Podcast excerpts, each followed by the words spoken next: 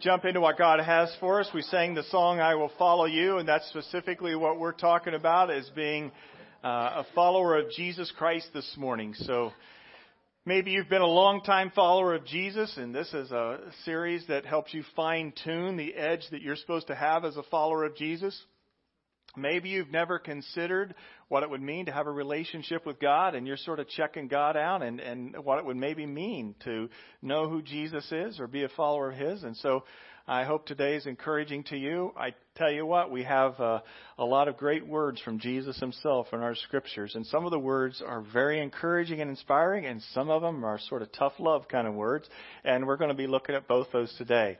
We've been in this journey talking about uh, things that we need to be incorporating in.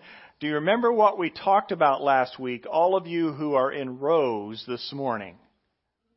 What did we say last week?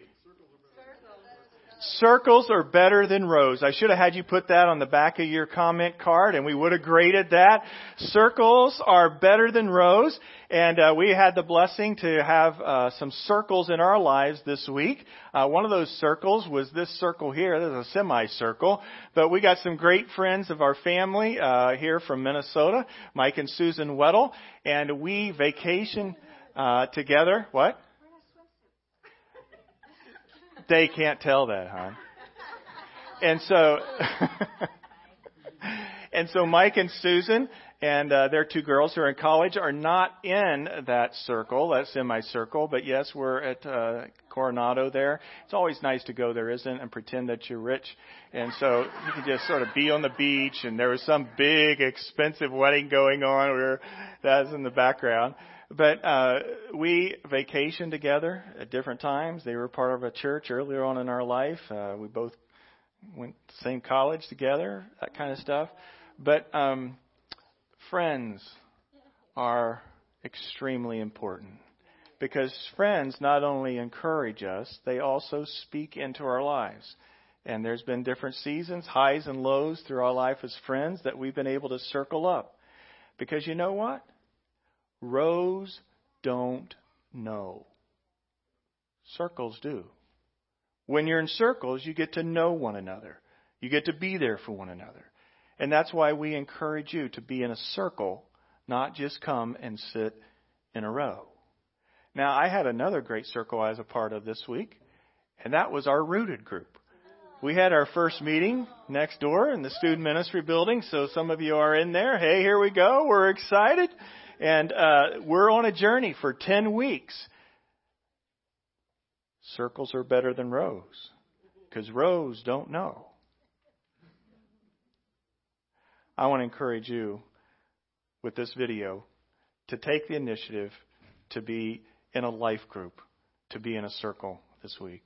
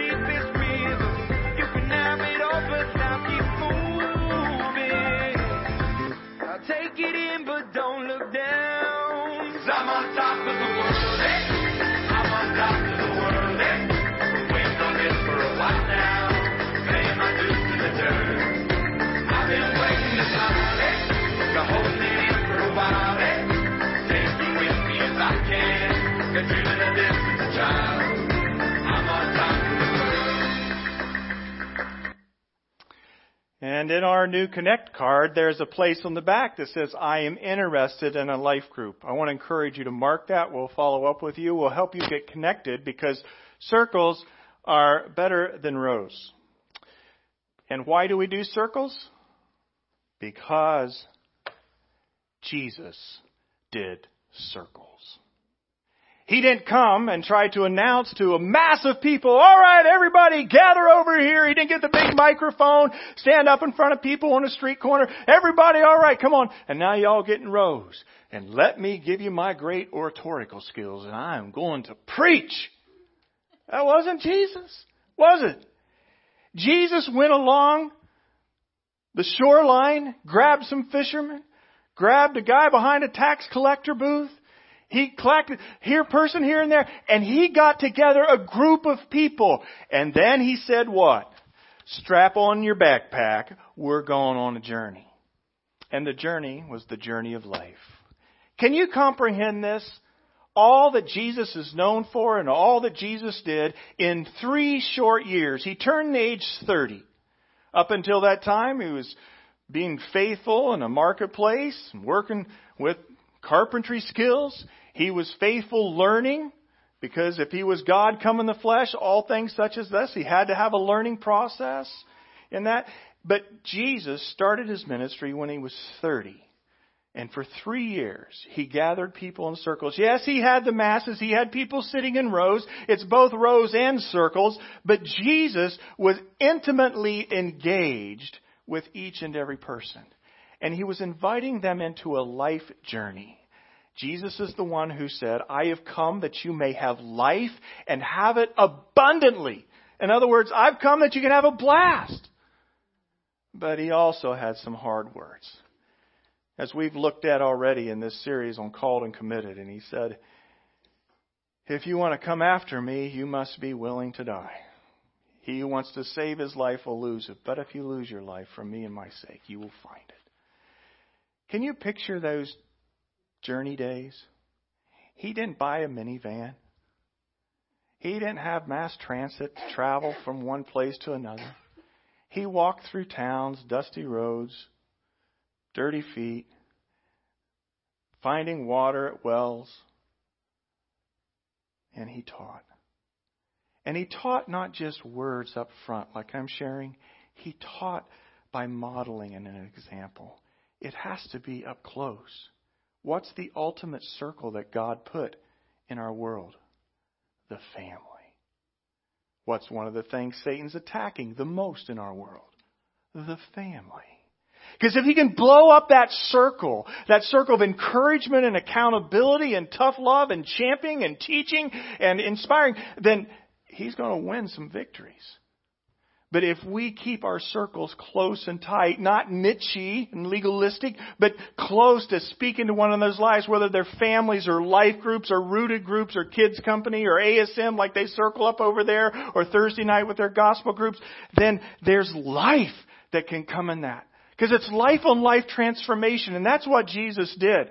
And if you're interested in Jesus this morning and if you want to follow after Him, then you're going to head out on a pathway and you're going to grab a backpack and, and you're going to head out not solo climbing.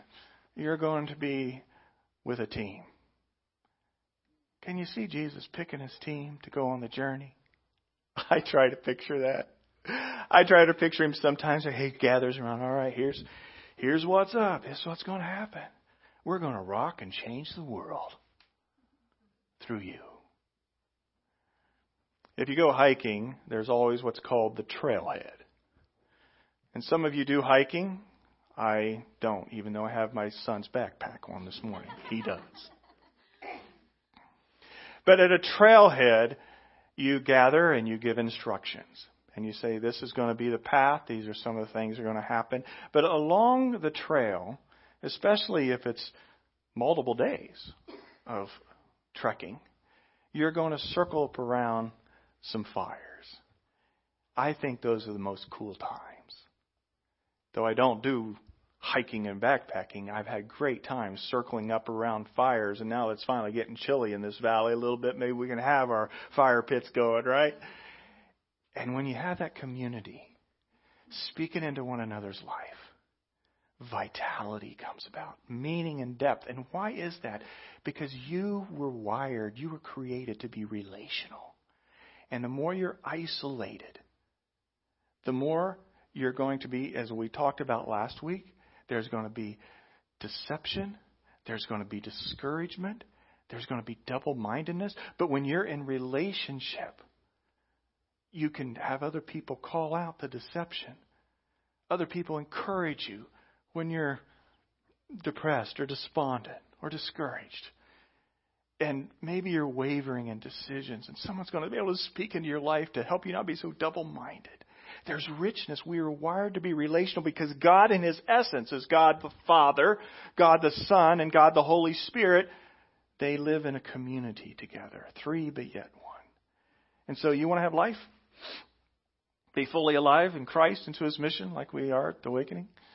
Then you've got to be in relationships. And so we don't force relationships, even though we made you fill out your card this morning. we really do champion and encourage it. And it was Andy Stanley, North Point Church in, in Atlanta, that phrased um, the thing circles are better than rows. And this is our time this season to get in circles more than rows. But it's also our time to be with Jesus on this path and to really investigate more and more what does it mean to be on the path of disciple making. What does it mean to be on the path of disciple making?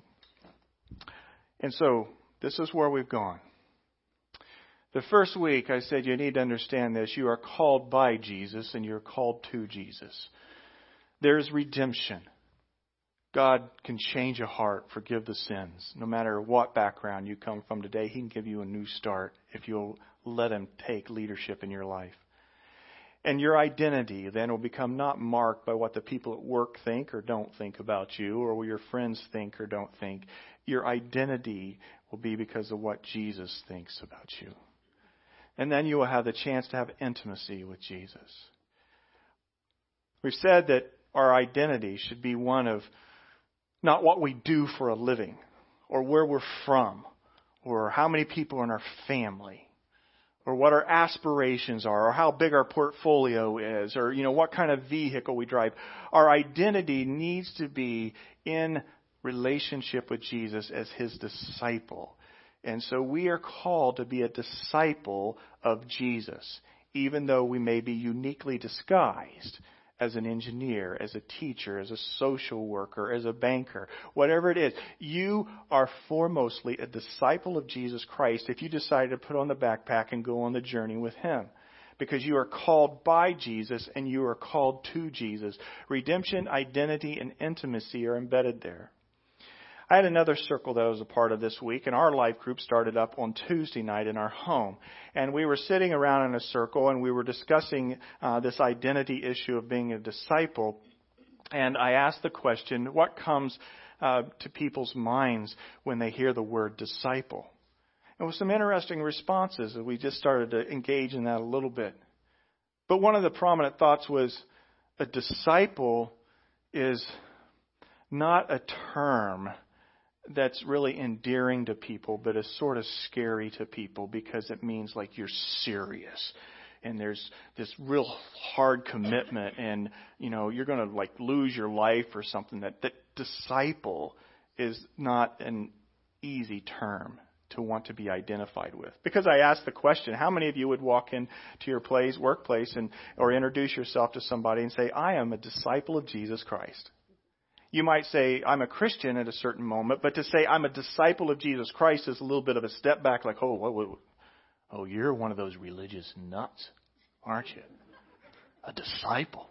Because we don't have a good definition, understanding of the term disciple, but disciple meant follower, someone who was sitting underneath an individual and learning and growing, that kind of thing. But the disciple aspect of today, I want to just sort of elevate our understanding as a church family and encourage you. To be picked as a disciple of a prominent rabbi in the day of the first century of Jesus was a huge deal. You're a disciple of fill in the blank of that prestigious person? For us, we don't seek out some rabbi or some mentor. We're lucky to get a mentor. It's sort of nice if we have somebody give us influence and interact with on a one-on-one basis. But a disciple is not a term that has any reference point today very well. But I was thinking, like, how do we get this across? That it's the idea that you're called by Jesus, you're called to Jesus. This is a really cool thing. If I pause right now and I ask you, who do you get starstruck by in life? You might mention a, a Hollywood actor, you might mention uh, an athlete, you might mention a musician. I won't embarrass you by having you shout that out this morning. But you get starstruck. What if I told you you could be the best friend of that person? You could hang with them. You could you know, go on journeys with them and, and, and you could, you know, have fun, you could eat, you could, you know, you just powwow around. That'd be pretty cool, right? At least you'd think until you maybe got to know them. You go, oh, they're not what I thought they were. I don't know. But the idea that you got called by Jesus and you're picked by Jesus and you're called to Him is a huge deal. Because Jesus is alive. He rose from the dead. He ascended to the heavens. He sent His Spirit back in here. His Spirit's in this room. His Spirit's in those of you who live and follow. And Jesus has picked you to follow Him, if you will. And that's an incredible thing. It's incredible to be a, disciple of Jesus. Is that an endearing term?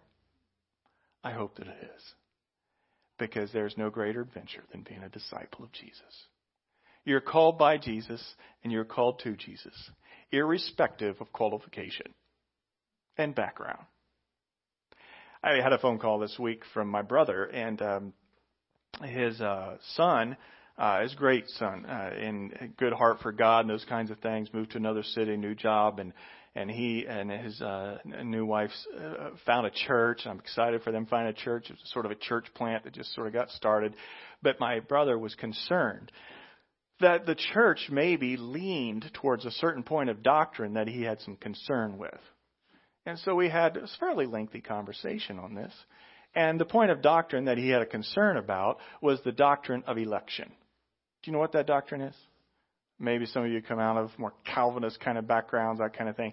And if you take it to the extreme, the doctrine says that God foreknows everybody who's going to be saved and redeemed. And there is a certain group of people who are the elect people. And if you're not a part of the elect people, you don't get into heaven. Now, I don't know about you. Maybe you have some strong persuasions on that end. We got people in all different kinds of sort of some theological perspectives in this body, which is, I think, is cool. But I have a really, really hard time with that doctrine. Why? Jesus came so that all might be saved. And it's hard for me to say, okay, Jesus is going to stand there at the door as everybody walks in. Some of you knew. Maybe some of you have been around a while. It's like, okay, you're in. Yeah, you can go in here and sing those songs, but you're not. You're never going to get to heaven. I didn't pick you. Maybe they work in the new baby unit of a hospital. Oh, beautiful little baby. That baby's not picked. Okay, next baby. Oh, twins. Great. That one's in. That one's not in. I'm sorry. That's crass and hard. I have a hard time with the election. And we get in our little theological boxes sometime and they all look a little pretty, but Jesus picked everyone. In his foreknowledge, he predestined that all would be saved not all will be saved because we each have a will and a volitional choice whether we choose to follow Jesus or not. Some of you are wrestling with that decision in your life right now. Is God in the picture or is God not in the picture? But I want to let you know, Jesus comes your way. He looks in your eyes as he did James and John and Nathaniel and Philip and he says, come and see. Come follow me. From now on, you can be fishers of men. Yes, come and die, but you will have life and He extends His call to everyone. And so I live my life and I serve in the ministry capacity I serve in, hoping and wishing and champing and praying and encouraging, imparting God's word and said, Jesus says, come follow Him. You are called by Jesus and you are called to Jesus. I've listed this. The Christian life is not based on a decision you made, but on an invitation He gave. I discussed this some with my brother actually, and I said, you know, it's this understanding that it's not about us making some decision. Yes, a decision is part of us being a follower of Jesus Christ. You have to decide, but it doesn't start there. It starts with the invitation, and the invitation is to all. John 15, 16. You did not choose me, Jesus said, but I chose you and appointed you so that you might go and bear fruit, fruit that will last. In John 6:44, no one can come to me unless the Father who sent me draws them and I will raise them up at the last day. Where does that talk about? Where is this whole disciple making, discipleship, disciple follower thing start with? In the heart and the bosom of God through his son Jesus Christ.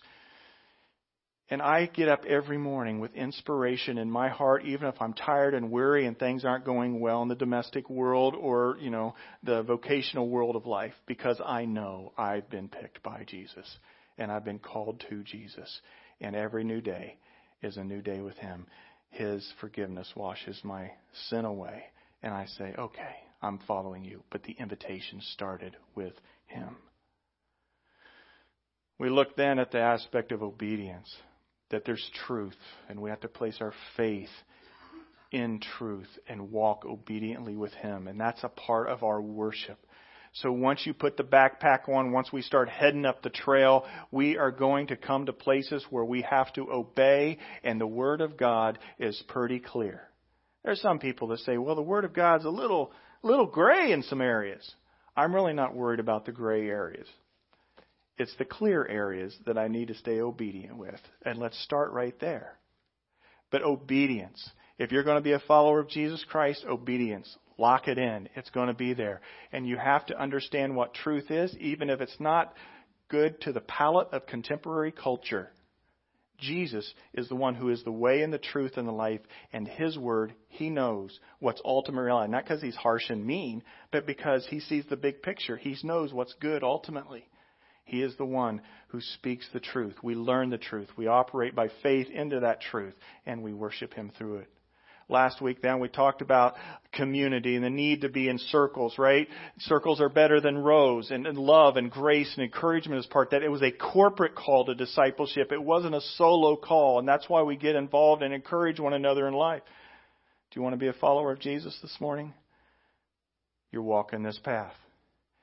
This is what I want to highlight today. Well, actually, this I'm not highlighting today. I'm taking the whole month of October to highlight freedom.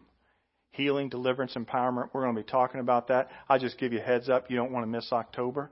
We're going to be talking about spiritual warfare and the freedom that God can bring.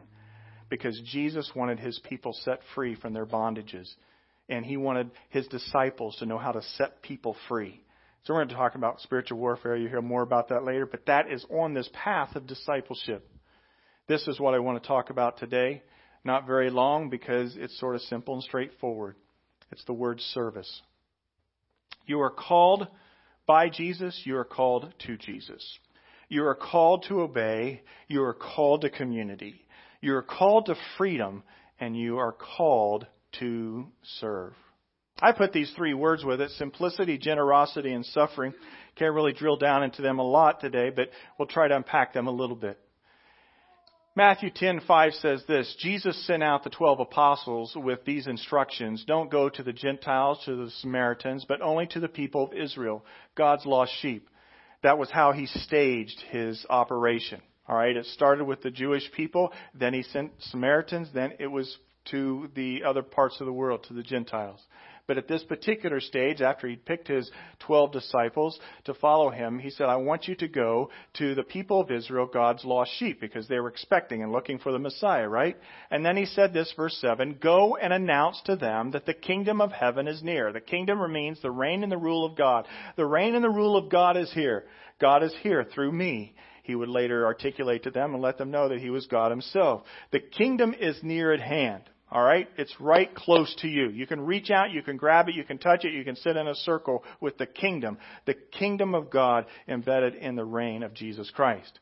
He says, go and announce to them the kingdom, so you need to go and preach, you need to go and speak. But then he said this in verse 8. Heal the sick, raise the dead, cure those with leprosy, and cast out demons. Give as freely as you have received. All right, how many want to go with me after church today? We're going to circle up, put our backpacks on. We're going to go heal the sick. We're going to go raise the dead. We're going to cure those who have leprosy or other kinds of diseases. That was a skin disease. And he says, and cast down demons. How many of you in? We're just going to take the backpack. I know, like, yeah. And somebody says, let's go, let's do it, right? Do you think that was just for the elite group of those first 12? Or was that for all followers of him? We're going to be talking about more of this in October when we talk about bringing freedom to people because that's a lot of what's embedded in there. But what I want you to grasp here was that he sent them out to do something. He didn't put them in a classroom and say, when you get enough loaded lumber in your head, then then, maybe, only if you get above a 3.5 GPA, then you will be able to go. He had no idea at what level necessarily accomplishment that he says this is what we're going to do and he sent them out. He sent them out. Francis chan i mentioned last week how he sort of left this large church and he's sort of now is, is doing some um, multiplication of more home church organic environment.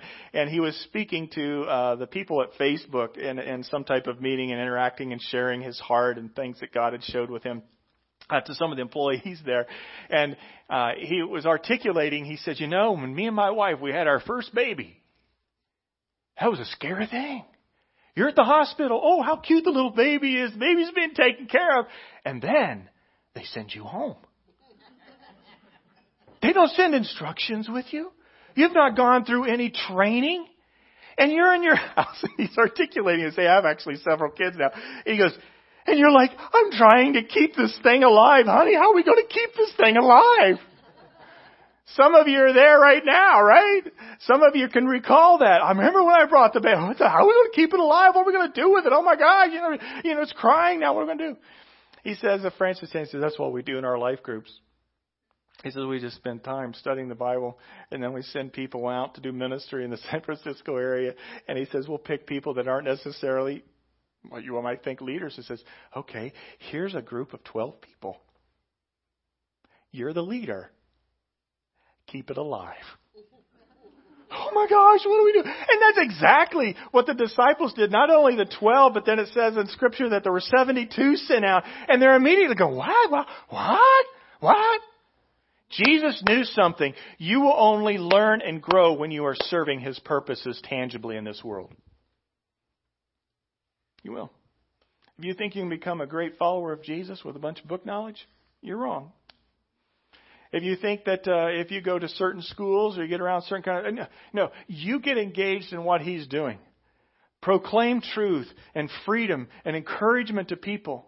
Yes, some of that's calling us out for what our sin is because it leads to brokenness, right? But you are speaking hope to people and then you are ministering to their needs and maybe you're like, I'm a little hesitant. Or, can I really pray for someone who's sick? Sure, you can pray for someone sick. We pray for people that are sick. We've seen people healed from sickness in this church because of prayer. Not because of the prayer or because of our faith, but because Jesus is the divine healer and He heals through our initiative because He sends us out. But maybe it's just bringing encouragement and care and help and support to someone else. So he sent him out. But if you're going to live a life of service, you've got to practice some simplicity in your life. You know why? Because you've got to have margin to be able to give to other people. And the adversary wants you to suck up your whole life consumed with your agenda, not the agenda of others. In Matthew 20, verse 20 through 28, you can read it. Jesus teaches about serving others. Um, it's the story of um, mother-in-law of uh, James and John, and there, there was this debate going on as to who would be the greatest in the kingdom. Can you imagine that kind of conversation? And um, there's two ways that you can fall when it comes to serving and being obedient. And one is to fall into this radical, ambitious kind of drive that causes you to be arrogant and he came across disciples in that kind of category. He said this, though, then in Matthew 20, 26. Whoever wants to be a leader among you must be your servant. And whoever wants to be first among you must become your slave. For even the Son of Man came not to be served, but to serve others and to give his life as a ransom for many. This is right on the heels of the debate with the people in that circle that are along the path. Maybe it was sitting around a fire pit, one nudging others, hey, hey, in the God's eternal kingdom, can my son sit at your right hand? What? What?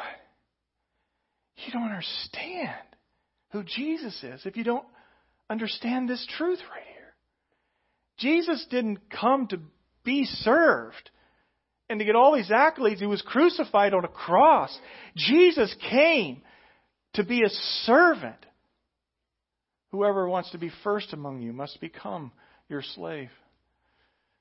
The Son of Man did not come to be served, but to serve others and to give his life away as a ransom for many. Now we admire this, don't we? That's why we follow Jesus. Like, wow! He gave up all he had in the heavens and came to live as a lowly man.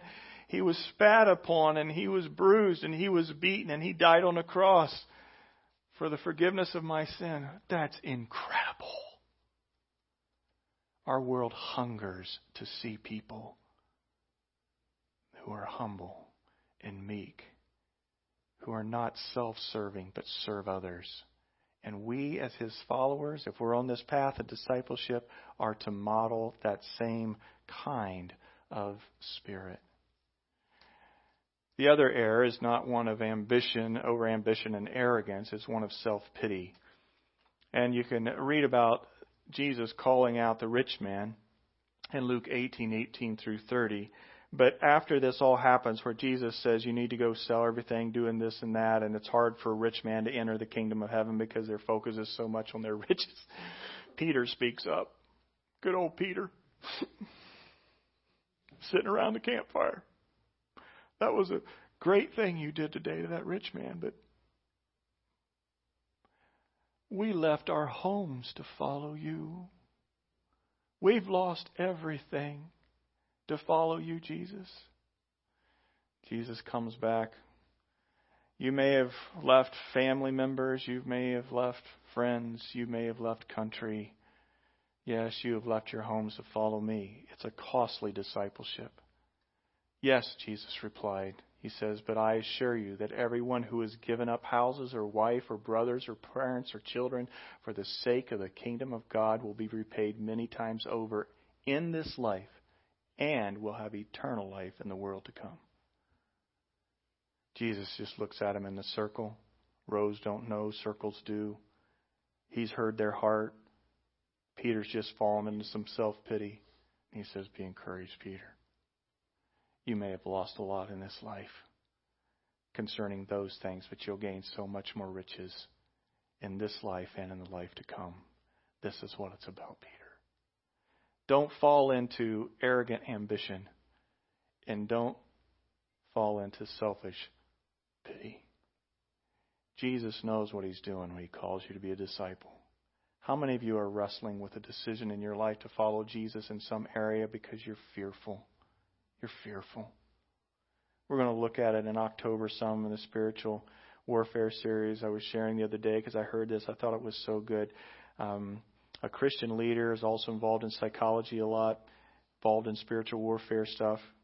He said 50% of people he has found in his years of ministry fear death. They live with the fear of death, fear of dying, and it paralyzes them. Satan seizes on fear. The only power he really has is the fear he gives you or that you seize in your own heart. But he says the other 50% of people never think about death. But you know what they think about? They have a fear. They have a fear of scarcity. Every day, we're not going to have enough. I'm not going to be significant enough. I'm not sure that that'll happen in my life. And fear paralyzes you. The enemy uses fear. And Jesus, sitting in the circle, says, Do not fear. I am with you. And you're going to have more in abundance than you ever dreamed. Your attitude should be the same as that of Christ Jesus, who, being in the very nature God, did not consider equality something with God to be grasped, but made himself nothing, taking the very nature of a servant, being made in human likeness, and being found in his appearance as a man. He humbled himself and became obedient to death, even death on the cross. The last word up here is the word suffering that I put with service, and it was reflected in that Philippians 2 passage about Jesus if we were to reflect him. There is suffering that comes with being a disciple, and that's not necessarily a word that I was excited to share with you, but you need to know this. As Philippians 1:29 earlier says, "For it has been granted to you for it has been granted to you on behalf of Christ not only to believe in him, but to also suffer for him." In this journey, there will be suffering. There will be physical suffering. Jesus encountered that. But the mental and emotional suffering is there, and there's also spiritual grief because of brokenness that you carry. I want to invite Steve Riley to come up and join me. Steve um, is a part of our church, but he's also um, assistant superintendent for um, grab that chair there, Steve. For the Christian Missionary Alliance in our district, which is Southern California, and um, Arizona, I guess. There New you Mexico. go. New Mexico. A Yeah. few churches there. Mexico, about 110 churches, right? About Christian that, Missionary yep. Alliance. And um, Steve has a great job. You know what Steve gets to do? He gets to do many things. He's sort of a catch-all, I know, working with Bill Malik and stuff like that. But one of the things Steve does is he licenses people to be in vocational ministry and helps them through the ordination process. Correct? Do get to be involved in that, yes. That's one of your Yeah. things. And he's also involved, we're going to talk about in second missions. Yeah. You sort of live in this world of people becoming sold out disciples of Jesus, wrestling with callings, wrestling with obedience, wrestling with knowing how to serve, where to serve, all that kind of thing. Um, what is it you look for in a young lady or a young man who comes to you who says, I want to be in full time vocational ministry? What do you look for related to the commitment issue of their relationship with Jesus? Yeah. Well, we do want them to love Jesus, right? But it's a little bit more than that. We want to know are they called by God? We're looking, has God really put a calling mm. upon their life? We also look at their character, mm. find out are they living out the Christian life? You know, what areas of their life are they truly uh, walking with Jesus or do they have needs of growth in? We look to see where has God gifted them. You know, God's given each one of us a gift, and, and we look to see where mm. God's gifted. We look to see, we look at lifestyle, and are they, you know, they may have a great scriptural knowledge, which we look for too, to see if they understand the scriptures and can handle and articulate the truths of the scriptures. But what's their lifestyle like? Mm-hmm. Are they really living it out? They they may have a great character, mm-hmm. and you know, you, nobody, everybody would think, oh, they're the greatest person. But they're not really doing anything for mm-hmm. the Lord. They're not really involved in their local church and living out uh, their their calling. So you may have somebody come to you and says, "Hey, I want to be a missionary someday, or I'd like to be a pastor or work in a church in a certain area." And one of your first questions is going to be, "What are you doing now?" Right? That is going to be one of those questions. That's going to be big on the list, right? it's like, have you practiced a lifestyle of being a servant and following God? Yes, the character issues and following hard after Him and obedience and those kinds of things. But on the trajectory of this disciple making pathway, you're going to try to decide, you know, how long has this journey been? How significant has it been? And it, they don't need to necessarily be like long, long term believers, right? Jesus That's picked right. them, right? That's right. But you look at the heart and the discernment of where the heart's at and their desire to be a sold out, called and committed disciple of Jesus Christ. And are you willing to go into, you know, training and those kinds of things or home service and that's all part of that kind of thing. It is. I mean, one of the things that we do is we we do an initial licensing, and we might license somebody to work in the church, and then we put them through at least a two-year process of what we call the ordination or consecration track, mm-hmm. and and we're evaluating not only their knowledge and understanding and so forth, but but that calling and mm-hmm. character, and as the church body identify and say, yes, we, we do see this person as mm-hmm. called. We do see their character. We, under, we understand by the things that they've been doing the giftedness that they mm-hmm. have. I know you probably think of this sometimes when you're sitting with people who are interested in being in vocational ministry, but I know I thought of it on the other side when I was looking to serve Jesus with my life and would he want me to serve him full time vocationally. I'm like, well, if Jesus was sitting or standing before me right now, he would look at me and yes, I've been picked and called by him to be, but would he look at me if we was heading out for like a special, you know, special ops type of team or SEALs team and go, he's ready. I'm picking Bowman to go with me on this one, right? And so I would think a I lot. like the way he chose Peter. Yeah, Oh. yeah, yeah, and then he fumbled, right? But you know, Jesus is looking for a willingness of the heart to follow hard after, and to drop all. Peter was saying, you know, I've left a house. I'm I'm willing to go, and it's a condition of the heart. I wanted Steve actually to come up next week, but he's gone next week, and I want to talk about. We're next week. We're taking this servant thing and we're moving it to um, the I think there's a slide there, Joe, if you want to put it up there, that has mission on it. So it has all the steps on it. But next week we're going to be um, looking at what it means to be called to mission. And called to mission, uh, witness, hope, multiplication, those kinds of things.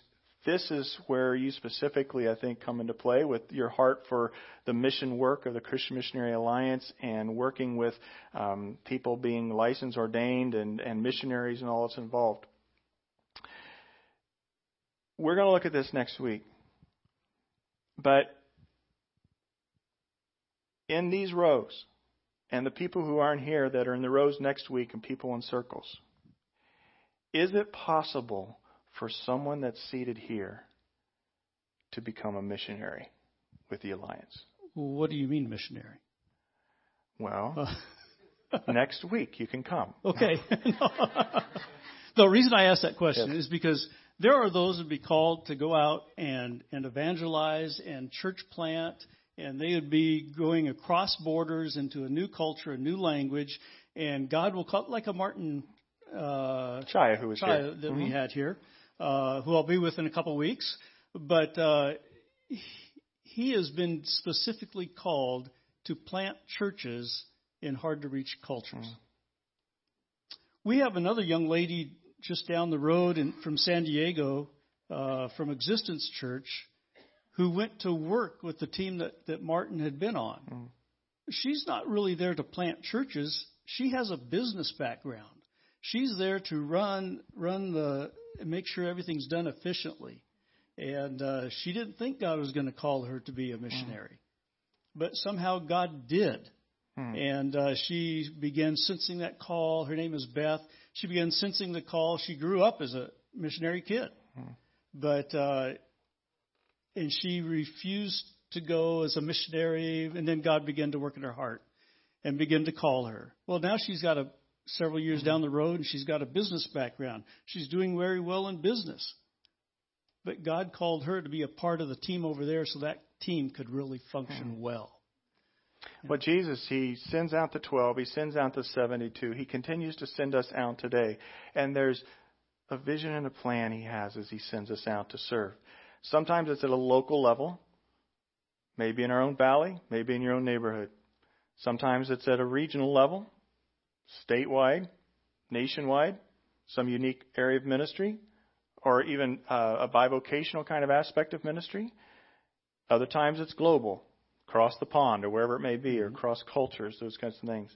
Um, we had lunch the other day, and one of the things historically for the alliance that I've been a little bit concerned about sometimes, the Christian Missionary Alliance, they we raise monies, we give to missions to be able to support our international workers, and there's sort of been a there's a process you go through, but there's a little bit of a, a long queue. But what you were telling me the other day is the alliance is at a place where that queue is no longer a long queue, but there's a need. Well, well let me clarify. Not all the time. if you're going to be a church planter, you're going to have to have a certain amount of education. You're going to have to have a certain amount of training. Uh, and, if, and you're going to go through the process to make sure that hey, we're going to support you, and it's going to be probably over $100,000 a year. That we're that you're not going to have to go out and raise support. We're going to make sure that you're gifted and mm-hmm. called, your character and your lifestyle is all it's all there. And there are some. It's going to be an extended amount of preparation time. Mm. There are others, though, some vocational ministries okay. or some ministries with Envision where you could go out for six months to two years. And that's a little bit different. Yeah the preparation there isn't the same. Right. So there's there's on ramps into ministry in the alliance where you can get on very quickly and go do mm-hmm. ministry in a cross cultural setting. There are other ministries that yeah it does take some preparation, but it should. Right. You know, I mean, we don't want Kerry up here if he just just because he thinks, you know, I want to be a pastor. No, he had to go through training. And and he had to spend a lot of time studying. You did, didn't you? I no. did. and and working on his am. doctorate now. okay. Well, I um, want to freshly reintroduce you to Steve in part because I'm praying that God, through the awakening, is going to call some people to be servants in a full time vocational capacity whether globally, regionally, or locally. They're not any better than if you have a job and you're serving out of that job to reach people for Jesus. The ground's flat at the foot of the cross. I was always taught that growing up. But we should be praying that God sends out servants of a significant means in some of these places that are in great need. I'm going to ask Joe and the team to come. I have this final question, though, here, or maybe I guess you can give an invitation. We as a church, in the area of servanthood and missions, uh, are continuing to grow and to be challenged. I want um, you to invite people onto a new team. You're invited. Debbie and Tom Parnakian have helped um, champion well this idea of missions for us in some regards. But when I met with Steve the other day, I said, Steve, I think we need help as a body